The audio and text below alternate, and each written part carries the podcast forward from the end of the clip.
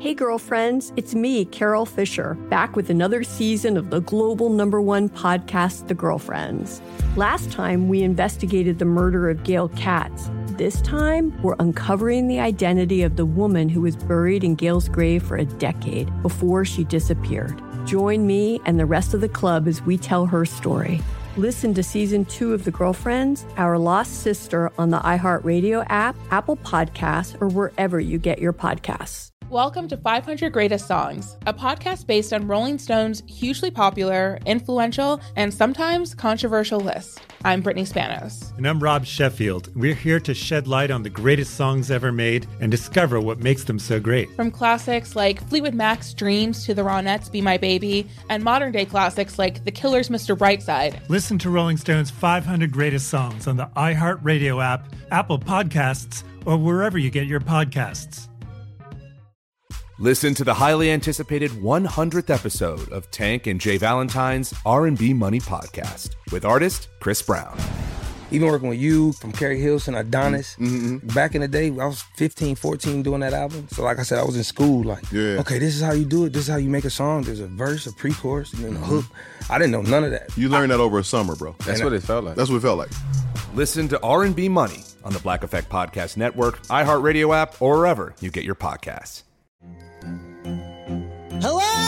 Acclaimed comics writer and notorious Scott Summers hater, Rosie Knight. Well, hello, Emmy winning podcaster and totally unbiased Targaryen royal supporter, Jason Concepcion. Somehow the X Ray Vision podcast has returned. And like always, we'll be here every week. You'll hear from TV writers, actors, comics creators, pop culture critics. Nothing is off the table. Listen to X Ray Vision on the iHeartRadio app, Apple Podcasts, or wherever you get your podcasts. Taking a walk. Yeah, I've always been excited by the idea of highlighting just the weirdness of reality. Because, like, it's so much more entertaining than stuff you can make up. Welcome to the Taking a Walk podcast with your host, Buzz Knight. On this episode, Buzz takes a walk in Acton, Massachusetts, with a guy that's making lots of noise in Massachusetts and beyond with his work on WBZAM's groundbreaking TikTok account. He and the station have won multiple awards for his work. Reporter Matt Shearer is our guest on Taking a Walk with Buzz Knight. Well, hello, you hotshot Matt Shearer. Oh, thank you so much, Hotshot Buzz Knight. it is so great to be uh, taking a walk with you here in lovely Acton. Describe Yes. this uh, beautiful place we're at. Yes, so Acton is my hometown, and this is the Arboretum, which is a big park with some paths in the woods. At, at parts, it looks like like the Public Garden in Boston or Central Park in New York, but it's in this quiet little town of Acton. And I don't know, I, I was just saying to you uh, before we started rolling, like, I feel like it's a really underrated spot in town. It's usually pretty quiet. People come here to walk their dogs, but there's flowers and trees and hills, and it smells delicious, and it's great. Beautiful. Now, uh, this is an in person taking a walk episode. We do do virtual ones from time to time. So let Yeah. me just stress to those listening, because this has come up before. People go, Well, it sounds like you guys were huffing and puffing a little bit. I'm like, Well, yeah, because we were walking. So we actually are walking. This is the healthiest podcast there is. I mean, you're, you're not sitting down in one place. This feels great. It's a beautiful day, too, I gotta say. Late October. It's like 60 something degrees.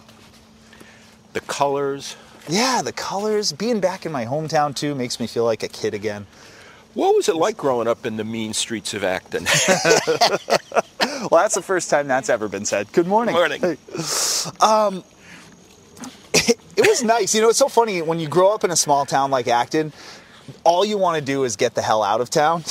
you know, especially being a kid who's like into music. You want to go out in the city where all the bands play and all that kind of stuff. But then, like, you graduate and you start looking around at houses and stuff, and you're like, well, Acton is actually a really great place with a nice school system. And if I could raise a family here, it'd be wonderful. So I don't know. I, I I'm really grateful for having grown up in Acton. I was lucky to have like a really good friend group who I still keep in touch with. You know, thank God. For, I don't know what people did before group chats existed.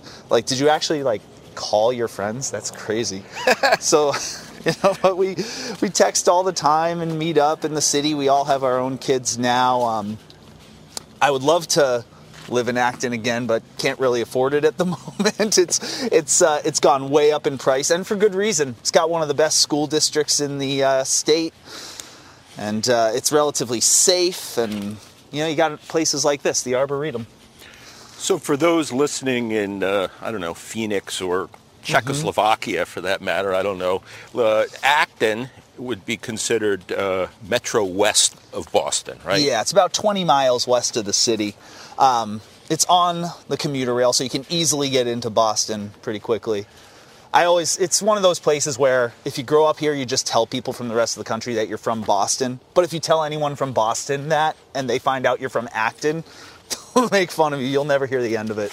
And then if you're from West Acton or Whackton, it's even worse. and right? that's where I'm from, Whackton. Whackton. Yeah, exactly. All, I think it's better than being from Sackton, though. South Acton. that explains everything, Matt. By the way, doesn't it? Yeah. Unfortunately. Yeah. So uh, tell everybody right now what you're doing at this point career-wise that is so exciting that we want to be able to talk about. Yeah, so I am a news reporter for a radio station, a legendary station in town, WBZ News Radio, 101 year old station. Um, and a couple years ago, my boss came to me and said, We want to get the station on TikTok. And like my first reaction was, Okay, we're a 102 year old radio station trying to fit in on a platform full of children. Like, how are we going to look cool without being cringe, right? We're not going to be doing dance moves in the studio, I hope, and, you know, all these silly trends that TikTok loves to do. I want to have a little bit of, you know, I want to do what we do, which is tell compelling stories in 45 seconds or less. So that's what I started doing. It started taking off, and it's to the point now where uh, we're winning all kinds of awards for our work there. I was nominated for a New England Emmy because of TikTok, it's, which is crazy. Vertical videos shot on my Android phone could be eligible for an Emmy. Uh, didn't win that, but that's okay because I just got back from New York City last week where we accepted a uh, National Edward R. Murrow Award for Excellence in Innovation. Because what's happening is there's a whole young audience that has never pressed the AM button on their car's radio who are now suddenly aware of WBZ News Radio. And some of them are even asking Alexa to play it on their smart speaker or listening on the iHeartRadio app. And you know, it's uh, we're actually seeing results in the numbers too, in uh, particularly that younger demographic who's active on TikTok. And you, know, you can't. It's as you know, Buzz. It's really hard to say exactly where those listeners are coming from or how they found us, but you know, it coincides with when we started doing the social media stuff. So it's cool because uh, people across the biz, not just radio, but also journalism um, and social media, are kind of keeping an eye on what we're doing because it, it's working. I think it's so exciting. Congrats on all the awards. When did you, you. first realize that this thing, you know, was blowing up? Um, you can see it right in the numbers right there. When you open up TikTok, you can see how many times a video has been viewed, which is wild. Could you imagine in radio if you could actually see at any given moment how many people were listening? But, um, you know, I had my first video that hit over a million. Uh, and that was me, going. I was looking at a map of Boston, and I realized that there's a, a little circle of about a half mile in the downtown area where there's 15 Dunkin' Donuts in that half mile radius. And so I went and I was like, I'm gonna do a little food tour like they do you see sometimes on TikTok where they're like, come along with me as I check out these cafes. And so I did that and every single spot was Dunkin' Donuts. And uh, people started sharing that around. And one of my favorite things I saw on Twitter, somebody shared that and said, What gives this news station any right to be this funny? and so I kind of rolled with it. And, um, but I didn't, you know, I couldn't do that joke or that video over and over again, you know, because that would get stale. Uh, we all follow those people on social media, right, who have like one joke and they just beat it to death. So I just got back to what I was doing, which is covering local news. The next one that really blew up for me was when one of three market baskets on the same street in Billerica, Massachusetts closed, and the entire town flipped out about it. and like they were losing their minds because they had to drive five minutes down the road to go to a different market basket, the same road. And for those listening not from Massachusetts, Market Basket is a, uh local chain of grocery stores, a beloved chain of grocery stores. And uh, yeah, that one that one made national news. I started seeing celebrities following me on Twitter, which was crazy, and Instagram as well. And then finally, there was another one that got really big where just next town over from here in Stow, Massachusetts, they lost both of their Dunkin' Donuts within a matter of months. And again, the town was losing their minds because now they had to drive to the next town over to Maynard to get their Dunkin' Donuts. And that one went international. Like we were getting write ups on that in uh, like uh, the, the Daily Mail over in the UK. And I was getting interviewed about it. Uh, by media outlets across the country. Washington Post hit me up and Today Show, and I wasn't on the Today Show, just on Today.com. It would have been cool, but I, I post that link and everyone thinks I was on the Today Show, which is good. Percep- perception is is reality. So I would say like those three were the ones that really kind of kickstarted the whole thing, and uh, now it's to the point where I've had other videos that have gone over a million and gone, you know, done really well, but. Um, none received quite the uh, the media attention that those three did. So, what do you think the uh, the key to something going viral is? I mean, do you have any formula that you can describe for that? That's a great question. I mean, I try not to think in terms of formulas because I don't want my stories to come off as formulaic. I feel like when you do that, you lose a ton of authenticity. Uh, you know, people have asked me, you know, tr- you know how do you do this like well, we're trying to do something like what you do at our radio station and i say honestly i try not to do what i do. Like i try every video i want to be different. Like i guess that's kind of the artist in me and i think that if anything is really the secret. The answer is like kind of have you have to take an artistic approach and be willing to try something different. At the very least that's how you grow a following. It's not necessary it, it's maybe a long way to get like a viral moment or a viral video, but it definitely helps grow a following because if you're scrolling through TikTok or Instagram and you see somebody who's doing something that's unique and different, but you actually like it and you want to see more of it, that's when you hit follow. If you see somebody who's just kind of doing the same thing as everyone else, like trend chasing, trying to, you know, be like, oh, everybody's uh, using that meme, let's come up with how that meme, you know, ties to our brand you might get a, a, bunch of likes on that, but you're not going to get somebody to actually follow you and engage with you in the future. So I think originality is key and authenticity. And, you know, I hope somebody finds a new formula, if you will, to, to go viral. I hope people continue to try and innovate because that's, that's, that's what's exciting to me. We'll be right back with more of the Taking a Walk podcast. Welcome back to the Taking a Walk podcast. Well, some would say in the, the content creation world that uh, frequency of posting is really important because you are, to some degree, throwing things against the wall to see what sticks. Do you agree with that? Yeah, to, to some extent. Um, I don't necessarily agree with just putting stuff out there for the sake of putting stuff out there. You know, you use the term content creation, which I understand is kind of the boilerplate term for like what we're doing, but my wife hates that term. I hate it too. okay, why does she hate it? I, am curious. Oh well, she's a photographer, uh-huh. so she, for her. Um, I think probably it's the throwing against the wall concept. Maybe. Exactly. Yes, she's an artist. Totally. I like for me, it sounds so boardroom, like an executive boardroom term where you're sitting with like a projector screen and there's like an Excel spreadsheet and it's like, how do we fill this with content? You know, like that's not that's not art, man. Like I don't know. I I guess it's because my background is a musician. Like you don't you don't want art musicians just creating content, right? Just like putting out stuff to to see what works I mean, I think of a good example, especially, and this goes back to your previous question about like formulaicness, right? You know Weezer, sure. band Weezer. Everyone loves their first two albums.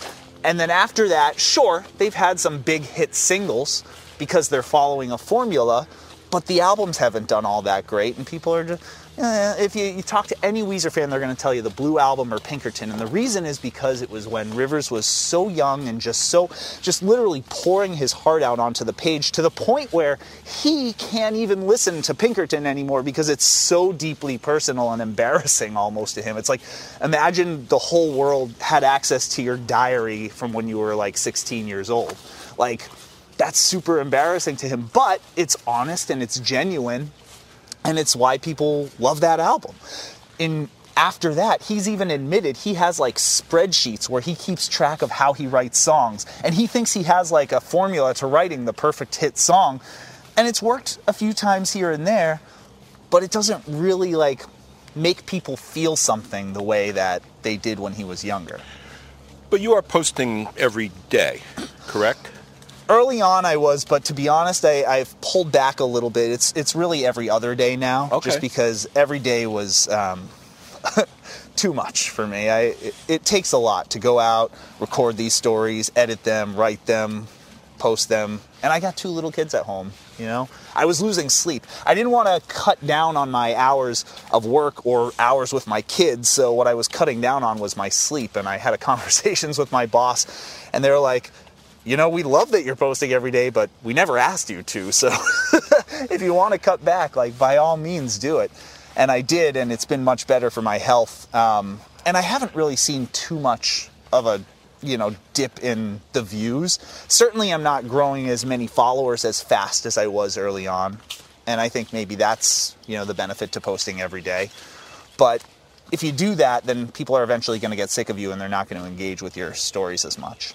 So that's my philosophy. Have there been stories you posted that you really thought were going to take off that didn't do as well? Oh yeah, happens all the time. Usually the ones I put the most effort into. it's the ones where I'm just kind of half-ass. I, I mean, I don't half-ass anything really, but the ones where I just kind of get it done as quickly as possible and put it up there, that seem to get the most attention. I think maybe people. That's because people can tell when you're trying too hard on social media. I don't know. But there have been some where I've posted and like I knew it was going to take off because I knew that like people in Massachusetts could relate to that kind of nostalgia and you know people were excited going to be excited to hear from this person. It's just I try I got to try to not allow myself to get too attached to the idea of a video blowing up because if I do I'm just setting myself up for disappointment, you know? It's really good advice. I Oh, think. 100%. So how from start to finish? So when you think of something that you really want to take to the next level of a story, what's your your process? So it, it, it's kind of different every time depending on what the story is. Like, for example, if it's a story where there's not any booking that I need to do, if it's just pure interviewing people on the street, I'll give you an example. Uh, a couple weeks ago, I did one about jaywalking in Massachusetts because you go to some states where everybody actually waits at the crosswalk for the little signal, the little hand to go away, and the little person to come up, and that's when they cross the street. It's not like that in Massachusetts at all. You cross when you feel like it. And the cars, they better stop for you. And if they don't, they're going to get a lawsuit and you're going to get paid. That's the mentality around here. People just walk out into the street. So I wanted to do something about that because I was reading that uh, the fine for jaywalking in Massachusetts is only $1. That's why it's never enforced. That's why everybody just does it. So I went out and tried to get a ticket. I literally, asked, I literally asked police officers, "Can you please write me a ticket for jaywalking?" And they just said no. I don't think it was worth their time. Um, so for a story like that, there was no, there really didn't need to be any planning involved. I kind of just went out on the street and started jaywalking and interviewing people. And uh, but like, I also think it's really important to to you know come encounter characters. I want to I want to meet people along the way who can bring something to the table that I never could, or say something that I would never think of on my own. Um, and that's what takes time. Like you got to spend time out on the street actually interviewing people. You see a lot of news reporters across the country, and you can tell when like their interviews are just the first two people they bumped into. Because the people don't really have anything interesting to say. Yeah. Like if it's a story about like a heat wave, they're like, "Oh yeah, really hot. Got to turn on the AC today." Like, was that really worth people's time watching. Right. you know, like Yeah. find the person who's sweating their ass off and complaining. uh, You know, who knows? Like find someone with something really interesting to say. So that can take time. Um, and but then once I feel like, you know, I've talked to enough people and I have some great stuff to work with. I go sit down, I listen to everything, I pull out the clips that I like and the great moments that I like, and then start writing around it. Um, and I do all my audio first, and I think that's because, you know, I'm a, I'm an audio production guy. Like that's my background. That's my how my brain works, and then I put the video on afterwards. Uh, and that you know it's it's definitely adds time to the process to be able to do it that way but i'm so picky about audio. I'm much less picky about video hence the android. Green text for life by the way. And but I think it's interesting how you know in the uh, tools that you have available that for the video side of things the tolerance level is you know at a point where you could shoot with your phone. And, Yeah. and and no one suggests that that's an issue. I mean you're for an audio first guy you that's why you do the way you do it but the video world everyone can shoot Yeah, I tell that to young people all the time. They're like, "What do I need to kind of get started with this?" I was like, "You already have everything in your pocket right now." You know, I didn't have that when I was a young kid wanting to get into radio. I couldn't just reach into my pocket and record a podcast. You know, like I needed to actually get equipment.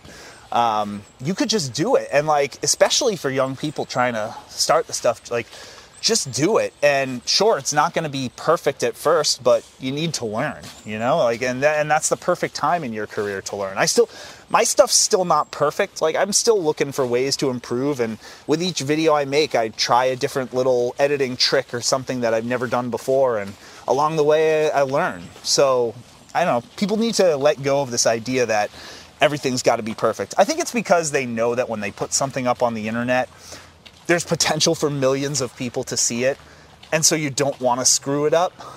But mistakes are natural man. Like that's that's real. That's reality. So, what would you tell somebody who was just entering school, thinking about a crossroads of a career, and, you know, as someone who has spent time, still is, in radio, how would you encourage them to uh, find their path? uh, radio specifically you're saying Yes. yeah I, I would say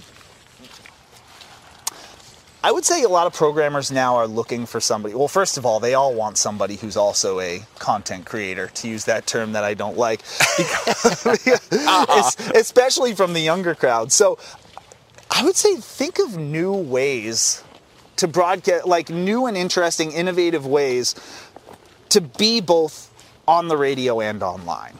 You know, find ways to kind of integrate the two, incorporate what you're doing on social media on the air and vice versa, and just start playing around with it now. Like like I said before, you know that you have everything you need if you want to get into radio, like you can start a podcast. You can start an online radio show. There are all kinds of places that will host you. You know, go to uh, you know if you if you haven't picked a college yet, pick one with a college radio station, and just do it. And you never know. So you, you might come up with something great. I, I I think it's, but again, I go back to the innovation thing. I think it's really important for people to constantly be thinking of what's new, what's next, because I think programmers, as you might agree, Buzz, are, are starting to notice that too. They're starting to notice if, if we want to survive as a medium, we need to innovate just to keep with the young people. Then again, there are programmers who are like, well, the young people are already gone, so let's not waste our time with them. And that's unfortunate. Look, if those programmers are not thinking that way, then they probably shouldn't be programmers. Yeah. I mean, I hate Agreed. To, I hate to be so harsh about it. No, it's true. So, living in an area with such a Which way should we go? oh, we're at a crossroads. Yeah, we haven't gone this way Let's yet. go this way. Okay, yeah. Yeah. Let's do that. um, living in a market so rich over the years with with comedy, um, who are some of the comedians that have had an influence on the way you um, put stuff out there? Ooh, that's interesting. Yeah. Um, it's not even so much local comedians, but like some of the people I see on TV who aren't necessarily journalists, but are doing stuff that I find hilarious. Like Nathan Fielder, I think is absolutely brilliant. The way he kind of like. Hey, how are you? the way he kind of mixes reality with this like just bizarreness. Um, so I loved him growing up. I love Billy Eichner and what he does with Billy on the street. That's something that I could never do, where he just goes up to people and yells at them. like, and, like, but the, uh, just the fact that it's so original and it's such a like he's taking real people in these real moments, putting real people in weird situations. I love that.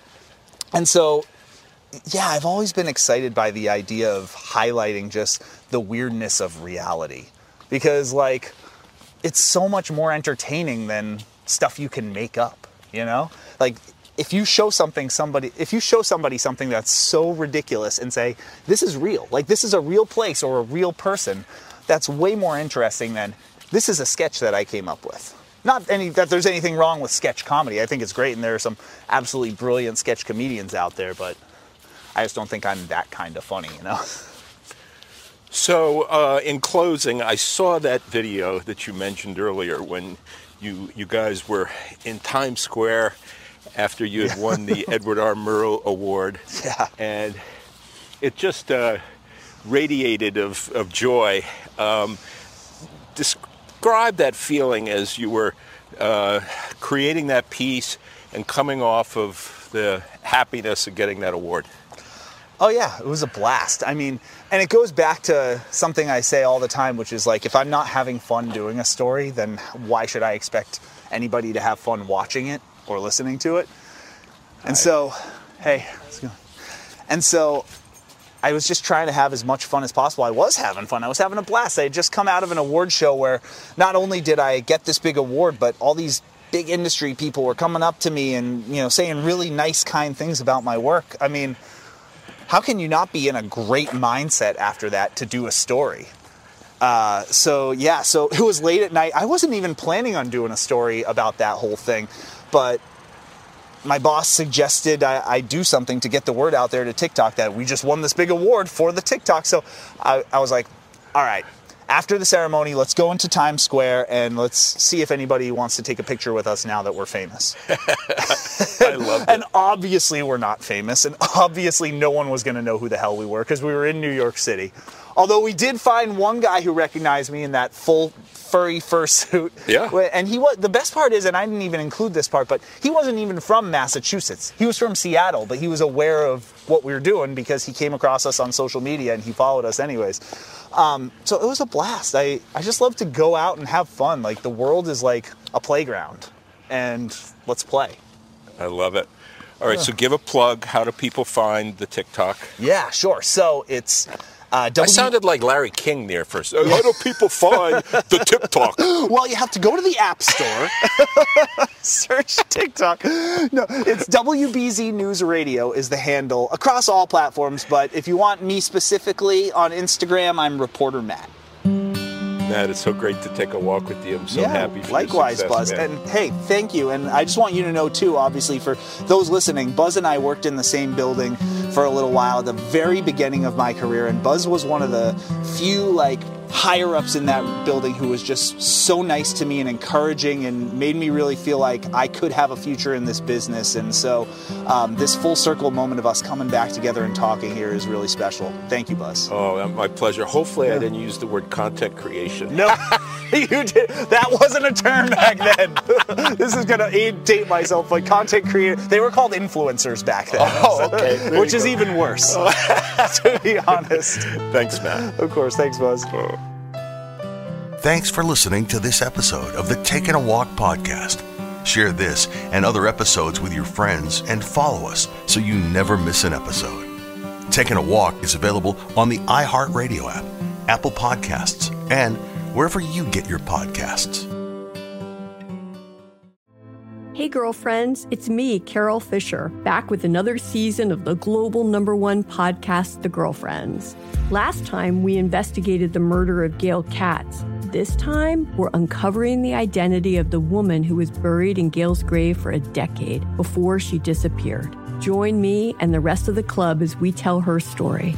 Listen to season two of The Girlfriends, Our Lost Sister on the iHeartRadio app, Apple Podcasts, or wherever you get your podcasts. Welcome to 500 Greatest Songs, a podcast based on Rolling Stone's hugely popular, influential, and sometimes controversial list. I'm Brittany Spanos. And I'm Rob Sheffield. We're here to shed light on the greatest songs ever made and discover what makes them so great. From classics like Fleetwood Mac's Dreams to the Ronettes' Be My Baby, and modern day classics like The Killer's Mr. Brightside. Listen to Rolling Stone's 500 Greatest Songs on the iHeartRadio app, Apple Podcasts, or wherever you get your podcasts. Listen to the highly anticipated 100th episode of Tank and J. Valentine's R&B Money podcast with artist Chris Brown. Even working with you from Keri Hilson, Adonis. Mm-hmm. Back in the day, I was 15, 14 doing that album. So like I said, I was in school. Like, Yeah. okay, this is how you do it. This is how you make a song. There's a verse, a pre-chorus, and then a hook. I didn't know none of that. You learned that over a summer, bro. That's what it felt like. That's what it felt like. Listen to R&B Money on the Black Effect Podcast Network, iHeartRadio app, or wherever you get your podcasts. Acclaimed comics writer and notorious Scott Summers hater, Rosie Knight. Well, hello, Emmy winning podcaster and totally unbiased Targaryen royal supporter, Jason Concepcion. Somehow the X Ray Vision podcast has returned. And like always, we'll be here every week. You'll hear from TV writers, actors, comics creators, pop culture critics. Nothing is off the table. Listen to X Ray Vision on the iHeartRadio app, Apple Podcasts, or wherever you get your podcasts.